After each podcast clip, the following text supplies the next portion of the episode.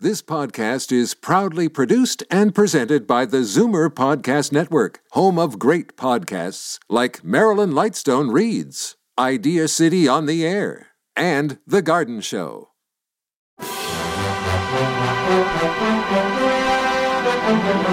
It's Zoomer Radio's Theater of the Mind with Frank Proctor. Open your mind as we fill your head with amazing thrills, chills, and laughs. Theater of the Mind. The best love programs from radio's golden age. Only on Zoomer Radio. Now, here is your master storyteller, Frank Proctor. Well, thank you, and welcome to the show. When I was a kid, one of my heroes was Sergeant Preston of the Northwest Mounted Police, and of course his dog, Yukon King. Challenge of the Yukon began as a 15 minute serial airing locally on Detroit radio station WXYZ from 1938 till May 28th of 47, when the program finally acquired a sponsor, Quaker Oats, and the series in a half hour format moved to the networks. In November of 51, the title changed to Sergeant Preston of the Yukon. The most prominent radio actors to play the role of Sergeant Preston were Paul Sutton and Brace Beamer. The uh, barks, whines, and howls of Yukon King were supplied by one of the station's sound effects men, Dewey Cole. Each episode has Sergeant Preston and Yukon King battling a new crisis, whether it be tracking down a murderer or a gang of thieves or claim jumping miners. In any case, let's check in to hear the episode Music Hall Murder. Now, as gunshots echo across the windswept, snow covered reaches of the wild Northwest, Quaker puffed wheat and Quaker puffed rice, the breakfast cereal shot from guns, present the challenge of the Yukon. It's Yukon King, swiftest and strongest lead dog of the Northwest, blazing the trail for Sergeant Preston of the Northwest Mounted Police in his relentless pursuit of lawbreakers. On King! On you huskies! Gold. Gold discovered in the Yukon. A stampede to the Klondike in the wild race for riches. Back to the days of the gold rush. With Quaker Puff Wheat and Quaker Puff Rice, bringing you the adventures of Sergeant Preston and his wonder dog Yukon King as they meet the challenge of the Yukon.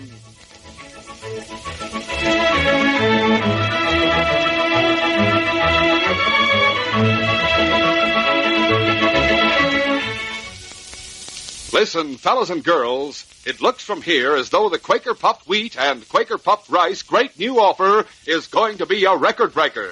And no wonder. There's never been anything quite like it. Just imagine. The swell tasting breakfast cereals shot from guns are offering you an official challenge of the Yukon flashing signal light. This brand new pocket sized signal light is an amazing invention made specially for you listeners. It's a special kind of flashlight that works two ways. That is, this signal light sends out beams of red light or beams of green light. Yes, with a flick of your finger, it flashes red or it flashes green. Say, there's nothing like this mystifying two way signal light for sending secret codes and messages, for signaling your friends, for fun. Whatever you do, listen to how you get yours. I'll tell you in just a few minutes.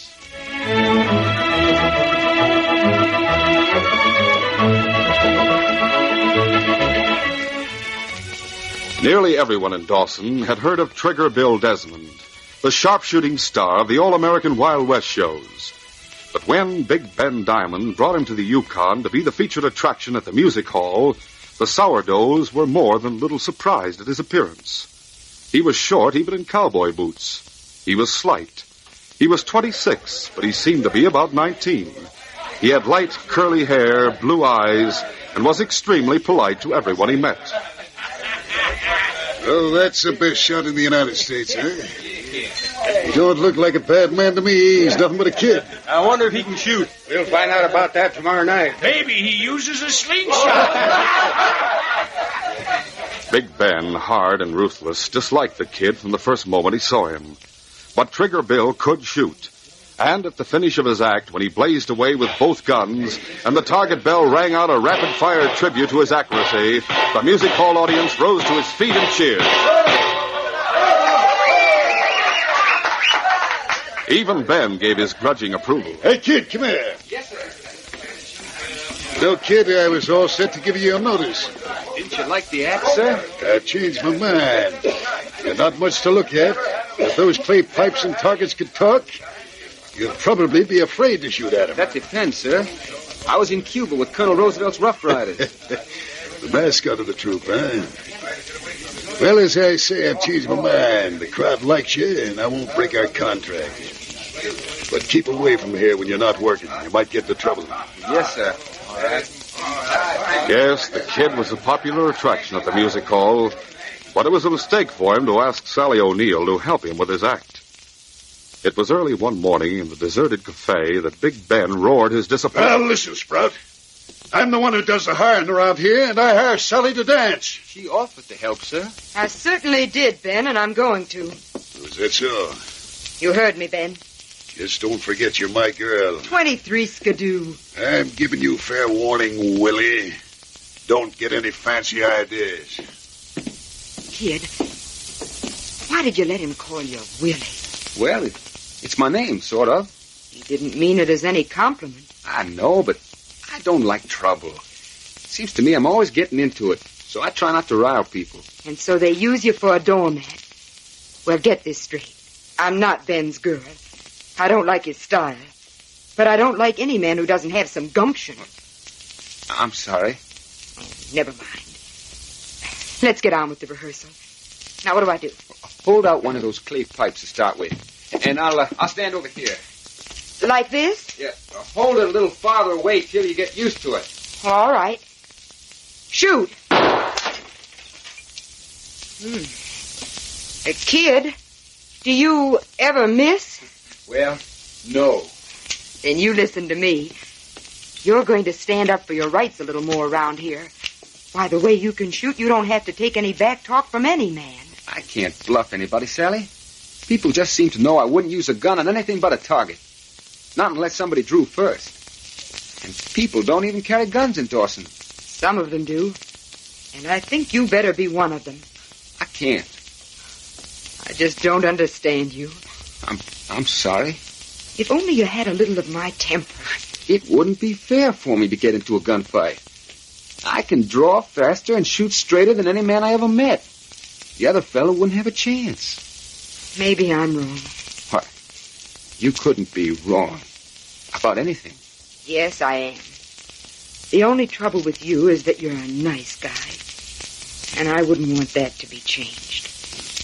But nobody's going to take advantage of you around here because of that. And I'm going to make it my business to see that they don't. Now, come on.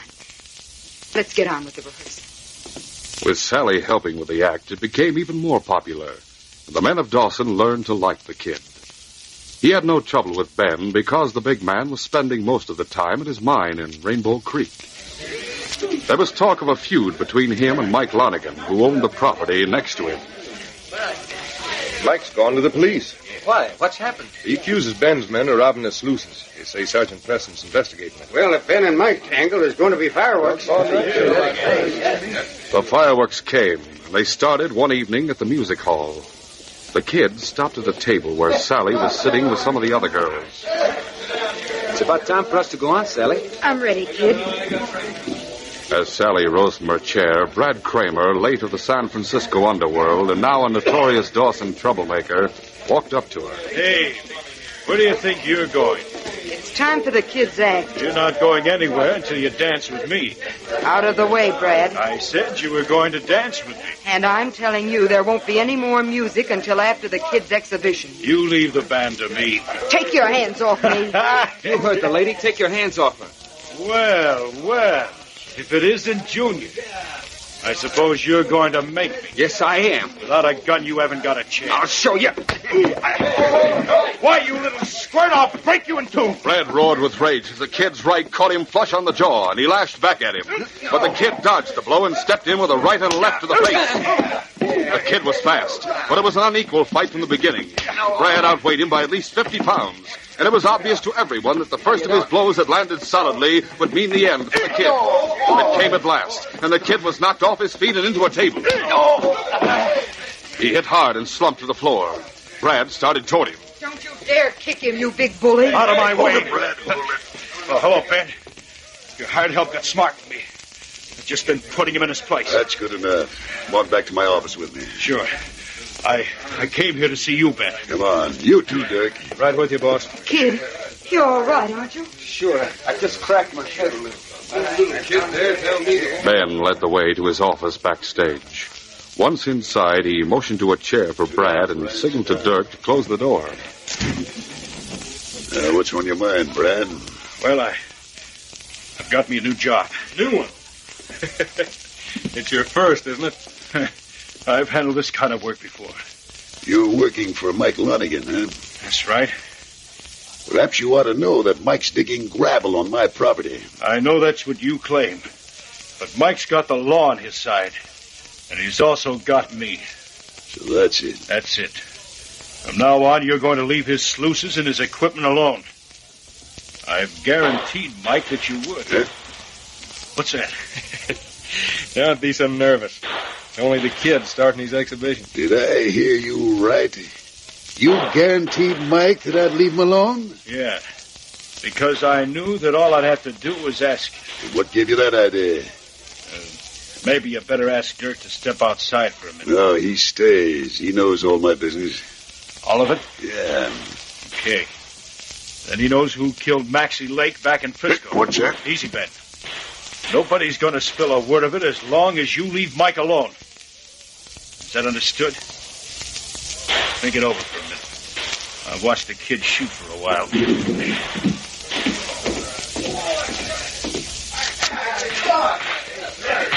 Say, I'm glad he didn't have a gun when I tangled with him. I never saw shooting like this in my life. Ah, Close the door, Brad. Sure. So Oh, you thought it. No, no, Ben, put down that gun! Before Ben could fire, Brad threw himself across the room and grabbed Ben's gun arm. The two men fought for the gun. Brad fell to the floor. Fifteen minutes later, as the kid came off the stage, Dirk called him over to the open back door of the building. Hey, kid! Bring your rifle over here. What's the matter? Nothing. But you do all your shooting at short range on the stage. I want to see what you can do at a distance with a rifle. Name the target, Dirk. I've hung a lantern down there on the waterfront. Can you see it? sure. Well, let's see you put it out. All right. Good work. Anything to oblige. Hey, I didn't notice those people out on the dock. Suppose they thought I was shooting at them? Now, they're just some of the boys I sent down there to watch the shot. Oh, You're all right, kid. thanks, Dirk. A few minutes later, there was a knock on the door at the headquarters of the Northwest Mounted Police. Sergeant Preston was on duty, and the great dog King was lying beside his master's desk. Come in. The door's unlocked. Sergeant, you must come with me quick. What's the matter, Hans? The man's been shot. He's dead. Just a second while I get my pocket. Who is it? Brad Kramer. What did happen? Music hall? No, he was not there, but that's where the shot came from. Let's go. Come on, King. Tell me about it, Hans. Well, I was down by the waterfront getting ready to fish through the ice. Yes? I see Brad Kramer come walking along. Oh, uh, first there's something that you should know. Tonight, Brad had a fight at the music hall with the kid. It's about that girl, Sally. What's that have to do with the shooting? Well, Brad knocked the kid down. He hit him very hard. What about the shooting? Well, it's because of the fight that I think it happened. I see the kid in the doorway of the music hall. Brad is near the dock, 200 yards away. The kid has a rifle. He raises it and shoots. Are you saying that Bill Desmond shot Brad Kramer? That's right, Sergeant. It is murder. We'll continue our story in just a moment.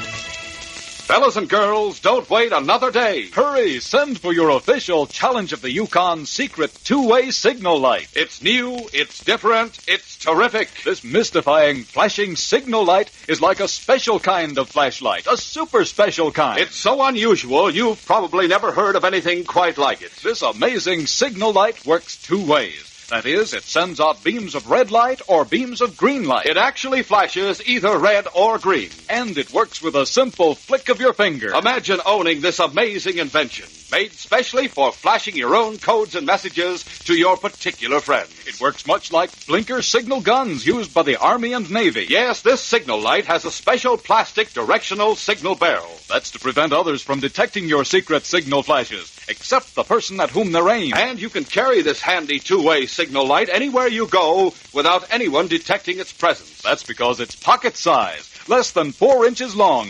It fits snugly in your pocket without anyone being the wiser. Talk about exciting. Say, you can make up secret codes and messages to signal friends. For instance, two red flashes might mean danger, stay back. Or one green flash and one red flash might mean help. Come at once. Say, your new official challenge of the Yukon signal light is the real McCoy. It's mystifying. It's a beauty. Its color is glistening shiny black, and it has Sergeant Preston's name in his own handwriting across the side. Ah, Important, too, it comes complete with standard replaceable electric bulb and battery. Send for yours today. Send now for your secret signal light that flashes red, that flashes green. Just send 25 cents in coin. That's all. Just 25 cents and one box top from a package of delicious Quaker puffed wheat or Quaker puffed rice. Print your name and address and send at once to Flashlight Chicago 50, Illinois. This official two way signal light is not on sale in stores anywhere. This exclusive offer is made to introduce new friends to the swell tasting breakfast cereals shot from guns. Ask Mother to serve delicious Quaker puffed wheat or Quaker puffed rice. You'll love it. And remember, to get your mystifying two way signal light, send 25 cents and the top from the package. Mail to Flashlight, Chicago 50, Illinois. I'll repeat, that's Flashlight, Chicago 50, Illinois.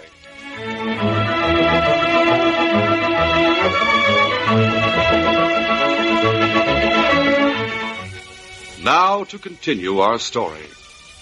Half an hour after Hans had brought the news of the murder to Sergeant Preston, Dirk entered Big Ben's office at the music hall. Boss, things aren't working out the way you thought they would. Why not? Well, the boys all did their part. They said they saw the kid shoot Brad. Wasn't that enough for Preston? I don't know. He examined the body and had it taken down to headquarters. Now he's out in the cafe. Hey, he's come to arrest the kid. He's sure taking his time about it. The kid and Sally are sitting at a table over in the corner. He hasn't even gone near them. He's asking everybody about the fight. He has to get all the facts. Has he questioned you yet? About what? Hey, the kid must have told him that you asked him to shoot at a lantern. He hasn't even talked to the kid. I can't figure it out. Maybe that's the sergeant now. Come in. Well, hello, Sergeant. Good evening, Ben. Won't you have a chair? Thanks. Dunking. You know, this is sad business. Very. I feel that I'm partly to blame. Do you? Well, I'm the one who brought the kid up here. I didn't realize he was dangerous, though. Brad came here to see you tonight, didn't he, Ben?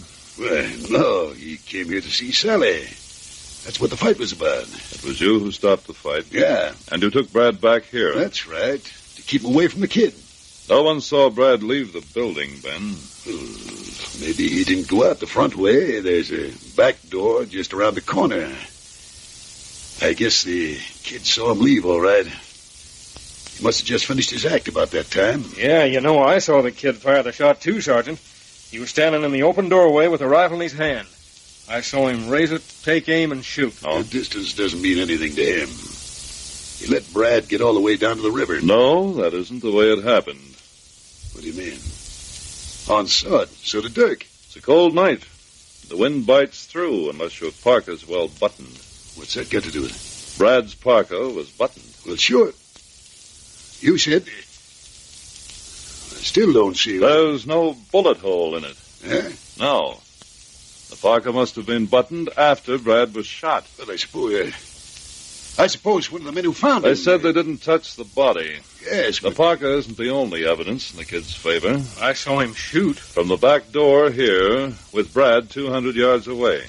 Yeah. There were powder burns on Brad's clothing. The bullet that killed Brad was fired at close range. Your testimony, Dirk, and the testimony of the others have put the kid in the clear. But he must the have. The sergeant's right, Dirk kid shot couldn't have killed him. That's uh, certainly a relief. It's no relief to me, although I'm glad it wasn't the kid. I still have to find the man who did it.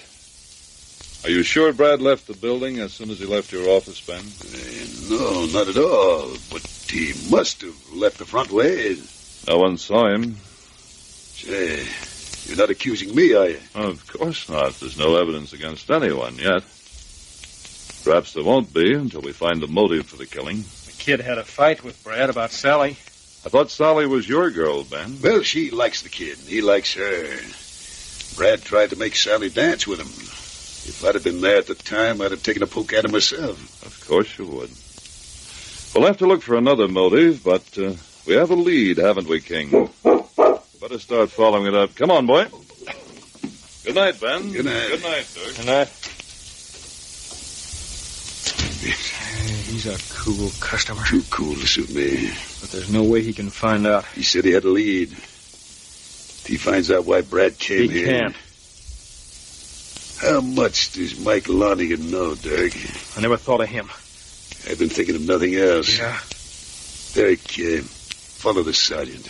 Okay. I've got a hunch he's going to leave town. Now watch him. If he takes the trail for Rainbow Creek, well, if he does, get back here fast. It was to Rainbow Creek that the sergeant went that night.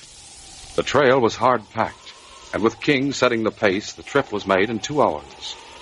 Mike Lonigan was roused from his sleep.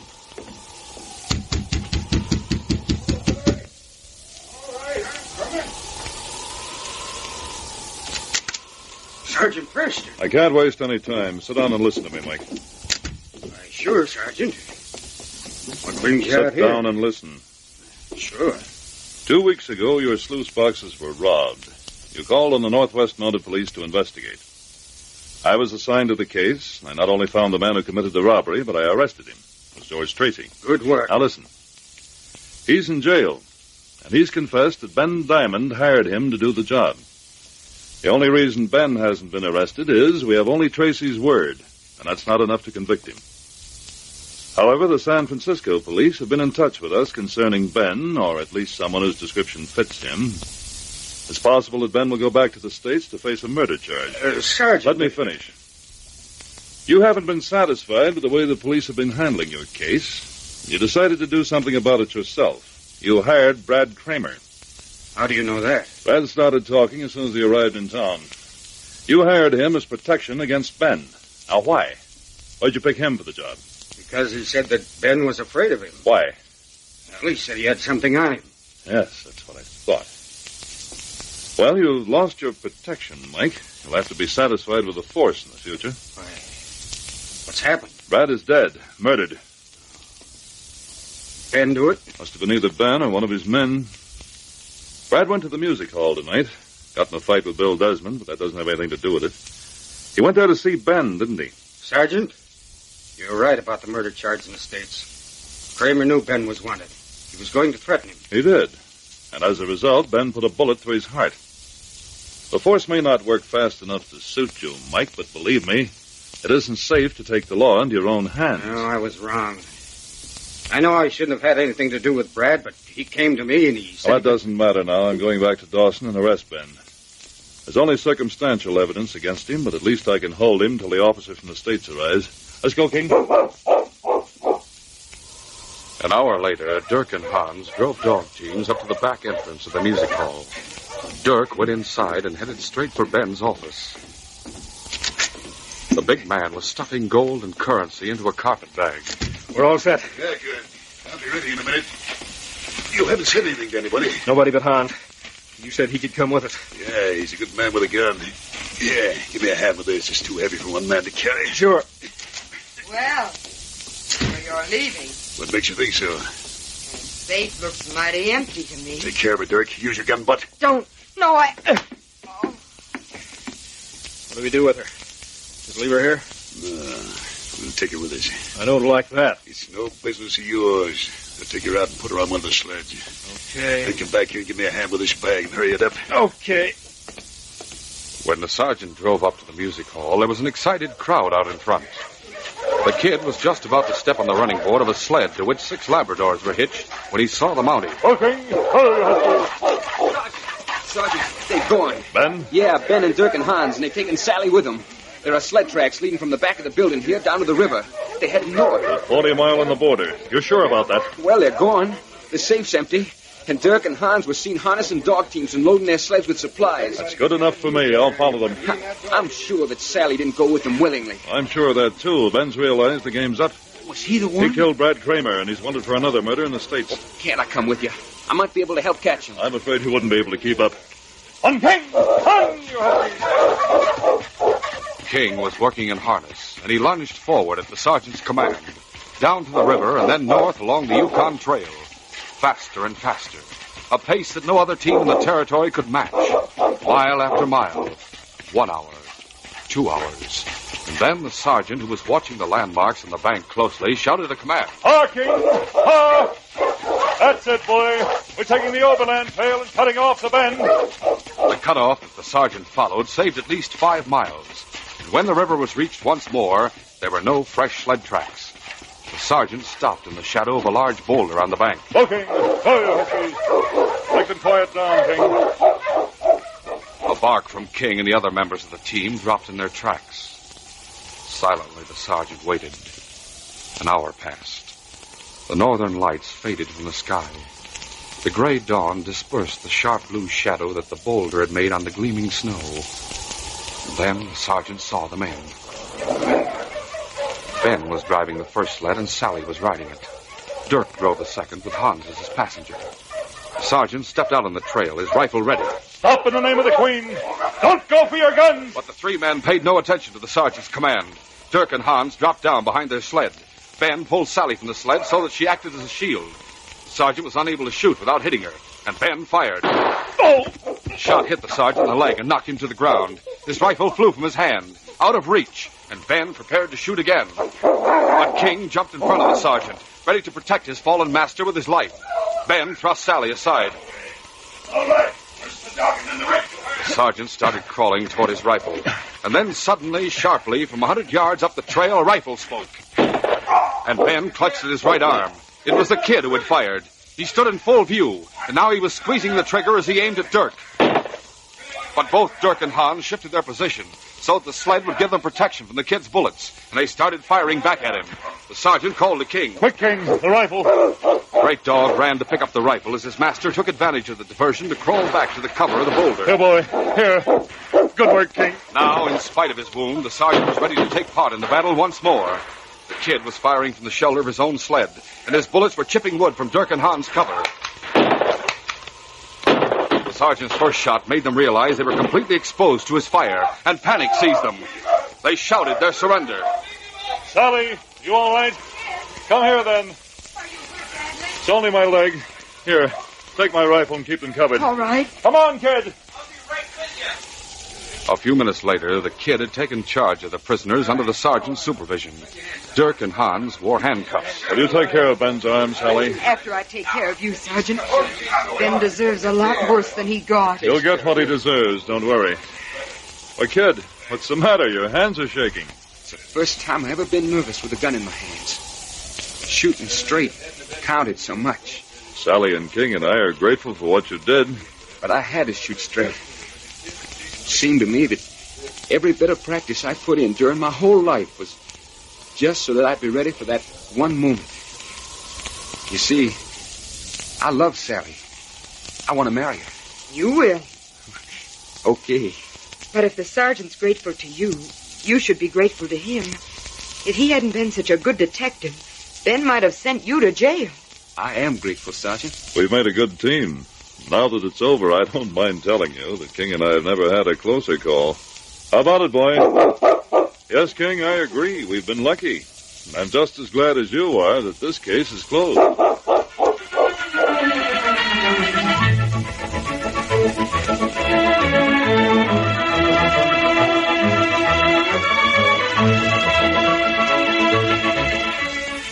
In just a moment, Sergeant Preston will give you a preview of Monday's adventure.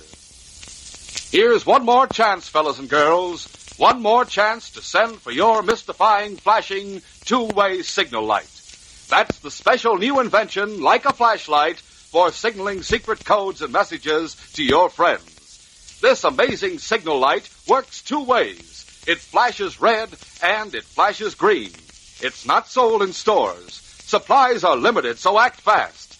Send your name and address, plus 25 cents, and one box top from delicious Quaker Puffed Wheat or Quaker Puffed Rice. Mail immediately to Flashlight, Chicago 50, Illinois. I'll repeat, that's Flashlight, Chicago 50, Illinois. These radio dramas, a feature of the Challenge of the Yukon Incorporated, are created and produced by George W. Trendle, directed by Fred Flowerday, and edited by Franz Stryker. The part of Sergeant Preston is played by Paul Sutton. They are brought to you every Monday, Wednesday, and Friday at the same time by Quaker Puffed Wheat and Quaker Puffed Rice, the breakfast cereal shot from guns. Listen Monday when Sergeant Preston and Yukon King meet the challenge of the Yukon in the case Trailmates. When King and I met two men on the trail and joined them as trailmates, I had no idea we were with a couple of bank robbers. When they realized I was becoming suspicious, trouble really started, and I was lucky to come out of that adventure alive. Be sure to hear this exciting adventure Monday. Till then, this is J. Michael wishing you goodbye, good luck, and good health from Quaker Puffed Wheat and Quaker Puffed Rice. So long.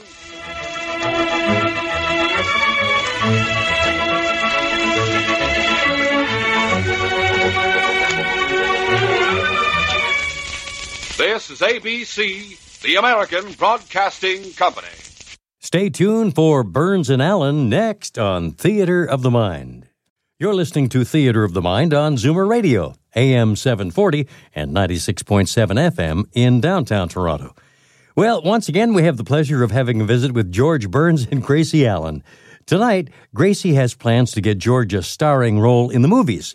The only trouble is the role she wants for George belongs to Frank Sinatra.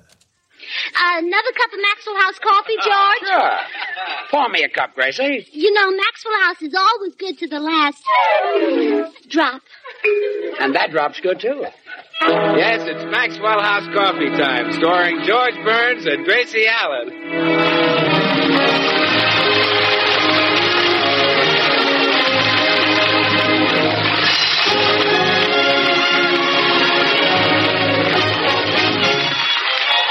With yours truly, Bill Goodwin, the music of Meredith Wilson and his orchestra, our happy postman, and our special guest, star of the Old Gold Show, Frank Sinatra.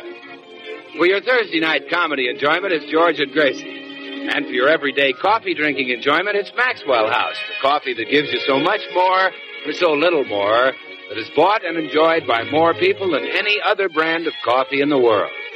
Yes, Maxwell House, expertly blended and radiant roasted for rich, mellow, extra flavor. Maxwell House, the coffee that's always good to the last drop.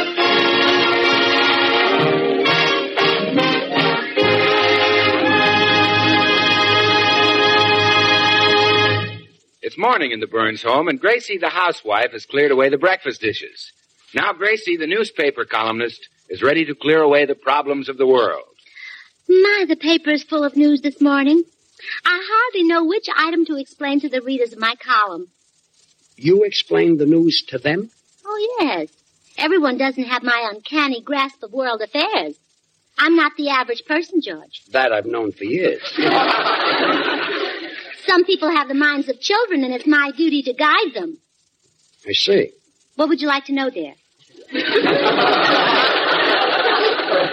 Not a thing. Nothing at all. Now, you take the elections last Tuesday. Do you realize how confused those poor Republicans must be who got elected? I'll bet some of them wind up in Seattle and Tacoma. Seattle and Tacoma? Yes, they've been out so long they won't know which Washington to go to.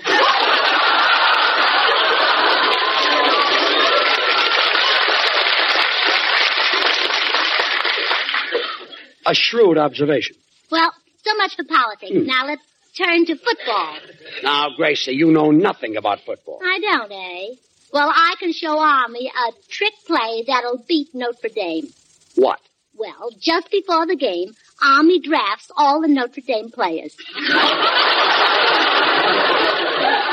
I wouldn't let that get around. Ah, So much for football. Let's turn to the entertainment news. Oh, no. Oh, listen to this. Artie Shaw is honeymooning with Kathleen Windsor, the girl who wrote Forever Amber. Well, as usual, the man gets all the breaks. What do you mean? Well, he can have a wonderful time reading her book, but what if she can't play the clarinet? I wouldn't let it worry me. Oh, here's an interesting item. Frank Sinatra is going to sing at the Waldorf Hotel in New York. The kid really gets plenty of work. Yeah.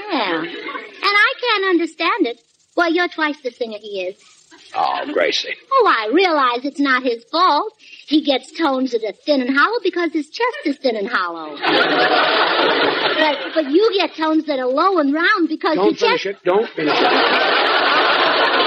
It's more like a flash. That hotel should have hired you to sing. Though April showers may come your way, they bring flowers that bloom in May. Oh, you murder, Jack, murder! Oh, those golden notes will come pouring out of you like Democrats out of Congress.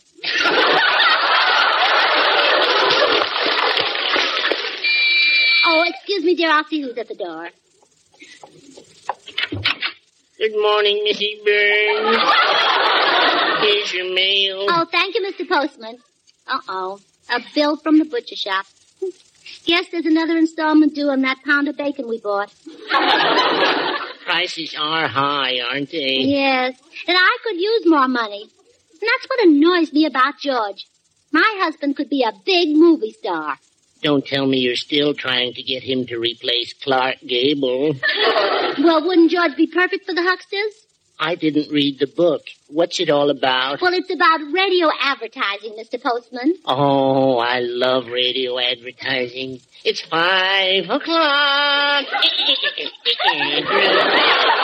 Time to take time. Say, that's right. Most radio advertising is some these days, isn't it? Oh, yes. Langendorf is just meant for you. Meant for you. Meant for you. Meant for you. Oh, Mr. Postman. Mm, Ooh, that knocks it all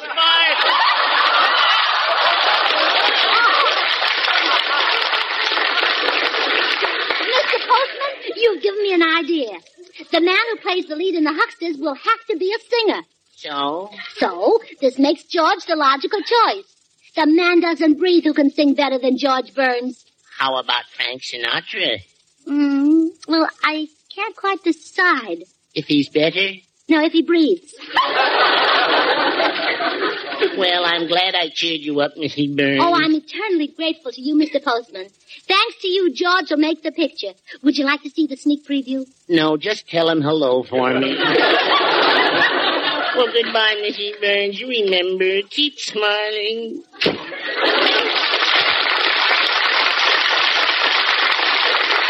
Oh, George, George, come here. What is it, Gracie? What are you so excited Oh, about? George, fate has played right into your throat. Hmm? Mm, Clark Gable is automatically eliminated from the Hucksters. The leading man will have to be a singer. How come? Well, it's all about radio advertising. And that's nothing but singing commercials. Say, that's right. Get your hat. You're going right over to MBM and audition. MBM? After they hear you sing, it'll be Metro Burns Mayor. Okay, I'll do April showers for them. Gee, I hope I don't get excited and forget the word. Well, I'll be there to prompt you, darling. Though April showers may come your way, Uh, What do they bring, George? Do they bring weeds, dandelion? they bring the flowers that bloom in May. and though it's raining, Oh, what's your attitude toward that precipitation? have no regrets Why this astonishing view of the matter? because it is raining, rain, you know. It's raining violets. and when you see clouds Where? up on a hill, What are they? you only see clouds Yes? of daffodils. Would you like me to keep my eyes peeled for some type of bird? So keep looking for a bluebird and listening for his own. When, George? During the dry season? Whenever, During the summer? whenever, April, During the winter? whenever, January? when, February? when, March? quiet. whenever April showers come on. Short? Medium? Whoa. Oh, and people think Sinatra can sing. Why, uh, Hey, that's right, Sinatra. We haven't got a chance. What? What do you mean? He's under contract to MGM. If it's going to be a musical, they'll use him. But you're better than Sinatra. I know, but he's under contract. If you had a plumber living in your house, would you call in an outsider to fix a drip? Frankie's Frankie's in and I'm out. Well, we'll take care of that. So, Mr. Sinatra's the plumber, is he? Thinks he can handle a drip, does he? Well, he hasn't met George I Burns. should say not.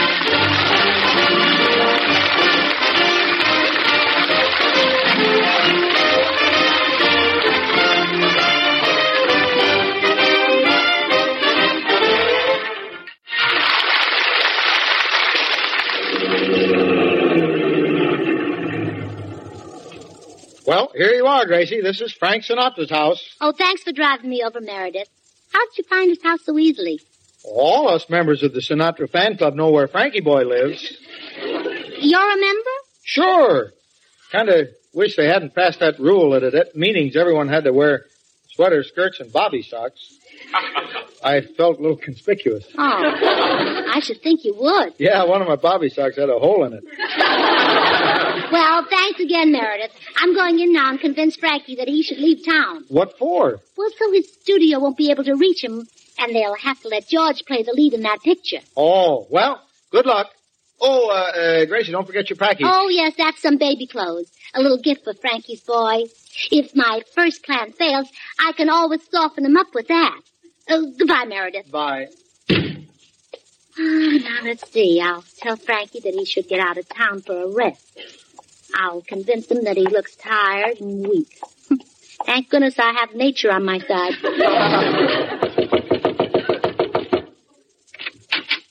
Yes?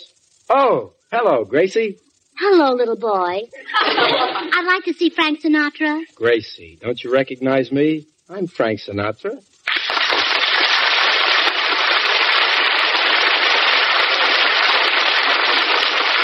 Oh, oh, you poor boy, I didn't know you. You've wasted away to nothing. I have? Oh, yes, your bones have lost so much weight. But Gracie. And your neck, Frankie, your neck is just hanging there in folds. And it's all covered with spots. That's my bow tie, Gracie. Oh, well, anyway, you ought to get away for a little rest. Yeah. I have been working pretty hard at that. Maybe I should go away to some resort. Oh, sure. How about Africa? Africa? Oh, you'd love it, Frankie. It's not as crowded as Palm Springs. Yeah, I know, but, uh, Oh, all the smart people are going there. The Frank Buffs, Tarzan and his mate, Doctor and Mrs. Livingston, I presume. I'm sorry, Gracie. I'm not going to Africa. Suppose the cannibals grab me. Well, what if they do? Why should we be the only ones to have a meat shortage? Well, just the same, I am not going to Africa. Well, then go to India. Whatever you do, don't stay at MGM. Don't stay at MGM. Well, uh, yes. Uh, that, that's a place in India. Uh, the uh, Mahatma Gandhi Motel. oh, uh, d- don't stay there. The rooms are terrible. Well, first of all, I have no intention of going to India. Excuse me just a moment, Gracie, while I answer the door. Good afternoon, Mr. Sinatra. Here's your mail. Thank you, Mr. Postman.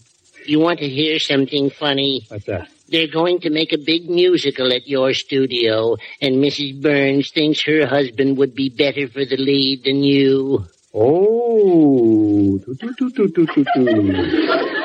Now I catch on. That's why she's been trying to send me out of town. If she had succeeded, that would have been bigger news than man bites dog. How do you mean that? Woman sends Sinatra.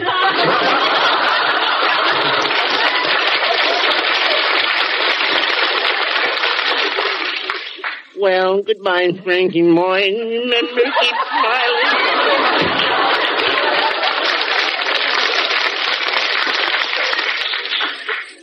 Oh, Gracie! I'd like to talk to you. Oh, yes, Frankie, what is it? Wanting me to go to Africa and India, uh, that had nothing to do with putting George in a picture, did it? Putting George in a picture. Oh. Who told you? The postman told me. Is it true? Yes, Frankie. I can't look into your sweet, innocent, boyish face and lie to you. Not when I know you've been tipped off. Gracie, tell me, do you really think George is a better singer than I am? Oh, well, let's face it, Frankie, he is. I realize they call you the voice, but wait till I tell you what they call George. Please, Gracie, there are children in the house. They call George Sugar Throat. Oh. Of course, in fairness to you, I haven't heard you sing lately. Oh, why don't you run through a number right now so I can make a comparison? Okay. When I was a young man courting the girls, I played me a waiting game. If ever a maid refused me with curls, I let the old earth take a couple of whirls while I plied her with tears in lieu of pearls. And as time came around, she came my way. As time came around, she came. For it's a long, long while from May to December. But the days grow short when you reach September and the autumn weather turns the leaves to flame, and I haven't got time for the waiting game. The days dwindle down to a precious few. September,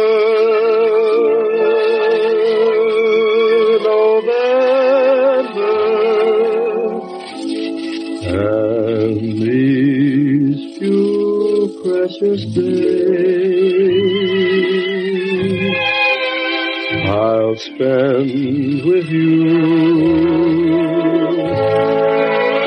these precious days. I'll spend with you.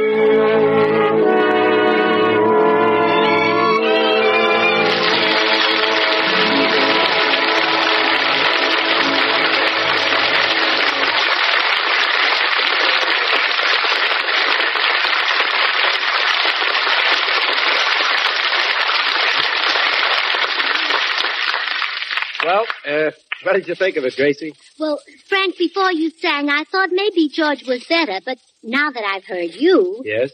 I'm sure of it. Well, even so, but I can't understand why you go to such lengths to get George a job. Well, no, I guess you don't understand how a woman feels. Well, goodbye, Frankie. Oh, wait a minute. You forgot your package. Here, I'll. Uh... Oh, I'm sorry, Gracie. I dropped it. Why, Gracie, it's baby clothes. Yes, I know. I didn't tell you before, but I. You're gonna have a baby. I I see it all now. You wanted George to have the job for the baby's sake. am? Uh, yes. That's wonderful. You wanted the little fellow to grow up and be proud of his daddy. Yes. What if you did resort to trickery? You were prompted by that noblest of all emotions, mother love. Yes. Gracie, you have helped me see the light. Well, you've been pretty big help yourself.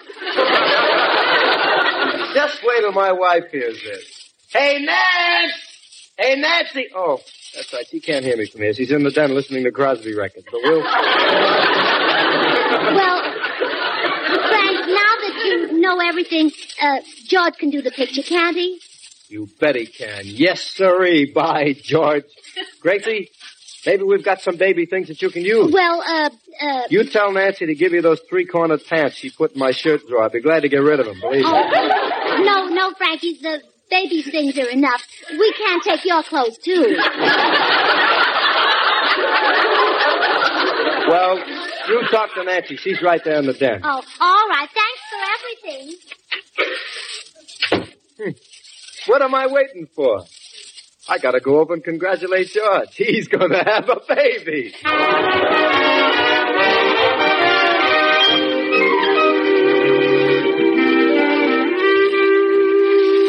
Well, I'll be darned. Here comes Frank Sinatra up the walk.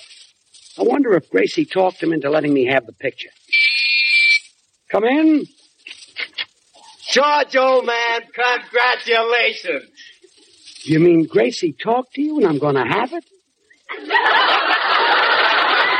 You sure are, kid. Well, this is just a start.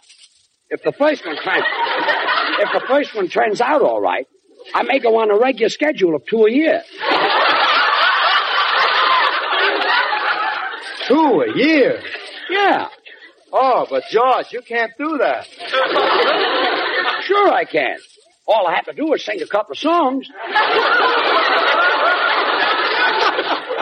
Well, to each his own. But those are in the future. Let's talk about this one.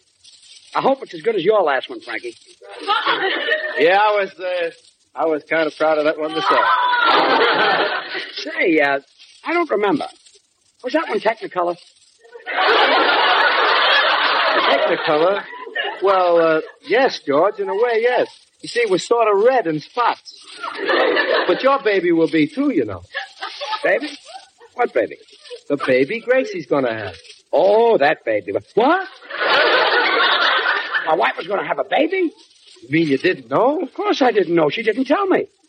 Oh, but George, you should have guessed it. Haven't you noticed her acting rather strangely? Frank, if acting strangely meant Gracie was going to have a baby, I'd be Papa Dion. Well, sir, now you know, George.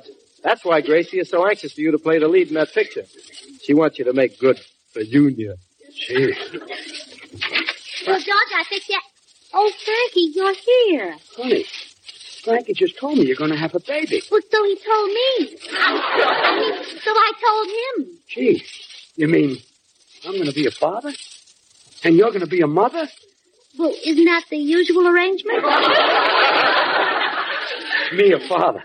Gee, I'm, I'm all excited. Here, sweetheart, have a cigar. no, I mean, how about a kiss, Frankie? No. I mean, have a cigar, Frankie. Oh, calm down, George. Hello? I mean, come in. Hello, Francis. Well, Frankie boy. Hiya, Bill. Hey, you want to dig some great news? George is going to be a father. yeah, have a cigar, Bill. Gracie, are you expecting the stork? Oh, goodness, no. A baby.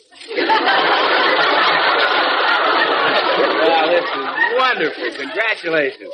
George, I hope the kid has Gracie's looks and your brains. No, no, no. I hope I hope it has Gracie's brains and your looks. Oh. No.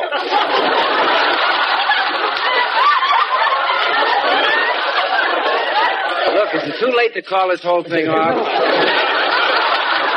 Never mind the funny stuff. But George, you know, you just don't look like a father. I think he looks like a great father. I think he looks grand. Well, now you got it. He looks like a great grandfather. Well, Frank Sinatra thinks he looks all right. He's recommending George for the lead in a picture. Frankie, why didn't you recommend me? After all, I made you what you are today. What? Bad English, but it's true. I'm the one who started the girls going, ooh, when you sang. Yeah, how come? Well, I stood behind you and held up a cup of Maxwell House coffee. Naturally, the girls went, ooh. Ma- It was hot, yes. Maxwell House. Maxwell House is the very best in coffee drinking pleasure, yet it costs but a fraction of a penny more per cup than the cheapest coffee sold. Oh, but Bill, you wouldn't do for the picture because it's a musical. I- It's for singers like George and Frankie. Oh, well, I can't sing like George. I can sing exactly like Frankie. The music stops. But we kept on dancing. Oh, well. Nobody would say that sounds like Frank Sinatra. Terry Como would.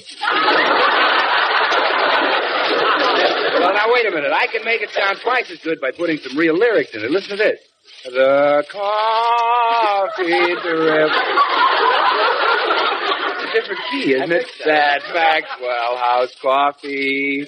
You may hear from my lawyer in the morning. I'd rather hear five minutes more myself. Well, it won't take me that long to tell you that Maxwell House is great, Frank. You see, the careful selection and blending of choice Latin American coffees plus radiant roasting give Maxwell House that famous flavor. In fact, it's so wonderful that it's bought by more people than any other brand of coffee at any price. Everybody knows that Maxwell House is always good to the last drop. Well, you can just relax, Bill. George's got to make the picture. Just wait till his golden voice comes pouring through that screen. Well, it can't, Gracie. Gravel won't go through a screen. Mm-hmm. You think I can sing, eh, comic? Mm-hmm. Oh, April showers, they come your way. Ah. That's showing him, George. That's Mama's little songbird. Songbird. Why, sometimes I think a titwiller flew down his throat. Tell him, Gracie, tell him. And, and it built a nest there and is raising a family. Talk to him, talk to him.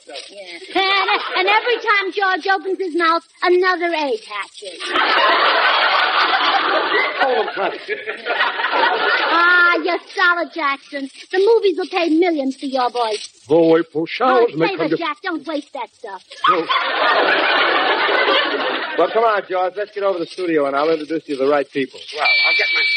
Come in. Hello, all. Hello, Merritt. Have a cigar. Oh, Meredith, have you met Frank Sinatra? Uh, not formally, but we have met. We have? Yes. Remember the time those Bobby Soxers mobbed you in Glendale and started tearing your clothes off? Oh, yeah, I remember. I had to jump over the fence to get away. Well, I got the part of your suit that went over the fence last. Meredith, I'm sorry, but we haven't time to visit with you now. Frank is taking George to the studio to get started on that picture. Oh, that gift for Frankie's baby did it, huh? What gift? Uh, oh, uh, goodbye, Meredith. No, the baby clothes for your little boy. That was for my baby? Uh, g- goodbye, Meredith. I, I hear your sister calling you. My sister's in Mason City, Iowa. Loud voice, hasn't she? Well, uh, goodbye, Meredith. Just a minute, Gracie. Something tells me you are not going to have a baby at all. I'm not going to have a baby. oh, it almost worked. Gracie, you mean I'm... I'm... I'm not going to be a father? I'm afraid not. Boys, give me back my cigar.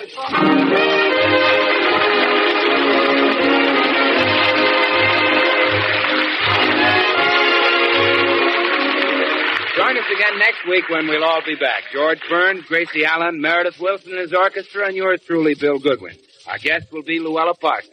And the following week, Clark Gable. Frank Sinatra appeared through the courtesy of Metro Goldwyn Mayer. See him soon until the clouds roll by. Good night, folks.